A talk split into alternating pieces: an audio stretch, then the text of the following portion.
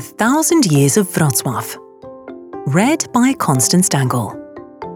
The origins of Wrocław can be found in the very distant past, when, over a thousand years ago, a stronghold was established on what is now Ostrów Tumski, which gave rise to the city. The founder of the castle was probably a Bohemian prince named Vratislav. It was his name that gave rise to the name of our city, Vratislavia in Latin, meaning Wrocław. All this information is due to archaeological excavations and numerous artifacts excavated from the ground. The first written record of Wrocław dates back to the year 1000 and mentions the foundation of a bishopric in the city. In its history, spanning more than a thousand years, Wrocław has belonged to several nations. Poland is here today and was once here too, but Wrocław was not always ruled by Polish kings and princes.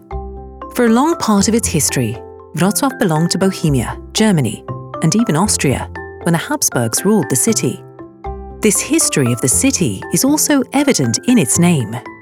In fact, in every major European language, it has a different sounding name Breslau, Breslavia, Bratislav. We often imagine this earliest Wrocław in the way cities look today. We rarely remember that more than a thousand years ago, Wrocław was in fact a complex of loose villages, each with barely a few huts, and that these settlements were scattered rather haphazardly around the ducal castle. This only changed with the so-called location. And what is location? It meant the granting of various regulations and privileges to the town, describing what the town should look like, how wide and long the squares and streets should be, who governs the town, and what the town's duties are towards the Duke, and what the Duke is supposed to do for the town. This is how cities came into being, and this is how Wrocław was born as it is today, with its large market square and surrounding grid of straight streets. Evidence of Wrocław's very important position at this time can be found in the Foundation Charter of 1257, where Duke Bolesław the Chaste stated that he was founding the city according to the model of Wrocław and the legal principles of Magdeburg, and that the founders of Kraków were two citizens of Wrocław. The most important of the municipal institutions operating in Wrocław was the city council, and the most powerful symbol of the city is the coat of arms. When in 1526 Wrocław passed into the hands of the Habsburgs, the idea arose among the city councillors to create a coat of arms for Wrocław that was worthy of such a large and magnificent city. This was done, and in 1530, Emperor Charles V granted Wrocław the coat of arms still in force today. In the upper left field on a red background is a white lion with a golden crown on its head. In the upper right field, on a yellow background, is a black eagle facing head to the right with a white band across its torso and wings. In the bottom left field is a large black letter W on a yellow background. And in the bottom right field can be seen the head of St. John the Evangelist with the face of a young man with a halo. In the middle of the coat of arms, in the fifth field, is the head of St. John the Baptist inside a round bowl. Of course, all parts of the coat of arms have their justification. St. John the Baptist is the patron of the cathedral, the bishopric of Wrocław, and the city. St. John the Evangelist was the patron of the city council of Wrocław. The lion is the symbol of Bohemia. The eagle was the coat of arms of the Silesian Piasts.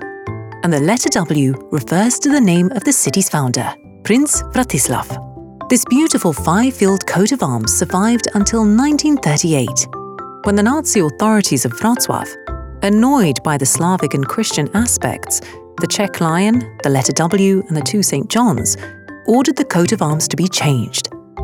After the Second World War, the traditional coat of arms was immediately restored to the city, but only for a short time, since the communist authorities were also bothered by the saints.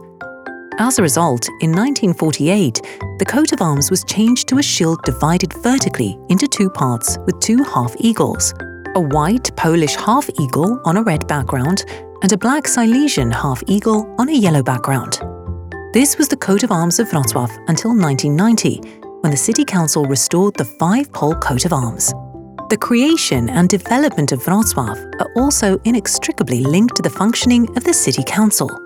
Every city needs representatives to govern it on behalf of its inhabitants. The origins of the Wrocław City Council can be traced back to the year 1261. But the oldest surviving document issued by the Wrocław Council is almost 30 years later than the council itself. We know that both the City Council and the City Bench, today's court, were elected for a one year term, and their composition changed almost entirely after that time. At first, Wrocław had six city councillors, and then eight. The City Bench had 11 members. Newly elected councillors took the oath of office before the Prince and then before the City Council of the previous term. Zadanie realizowane jest w ramach Funduszu Narodów Zjednoczonych na rzecz dzieci UNICEF na podstawie Memorandum of Understanding pomiędzy Funduszem Narodów Zjednoczonych na rzecz dzieci UNICEF a miastem Wrocław z dnia 9 czerwca 2002 roku oraz Letters of Exchange for the Provision of Support Related to Emergency Refugees Response in Wrocław from the 9th of June 2022. Nagranie i produkcja Studio Plac.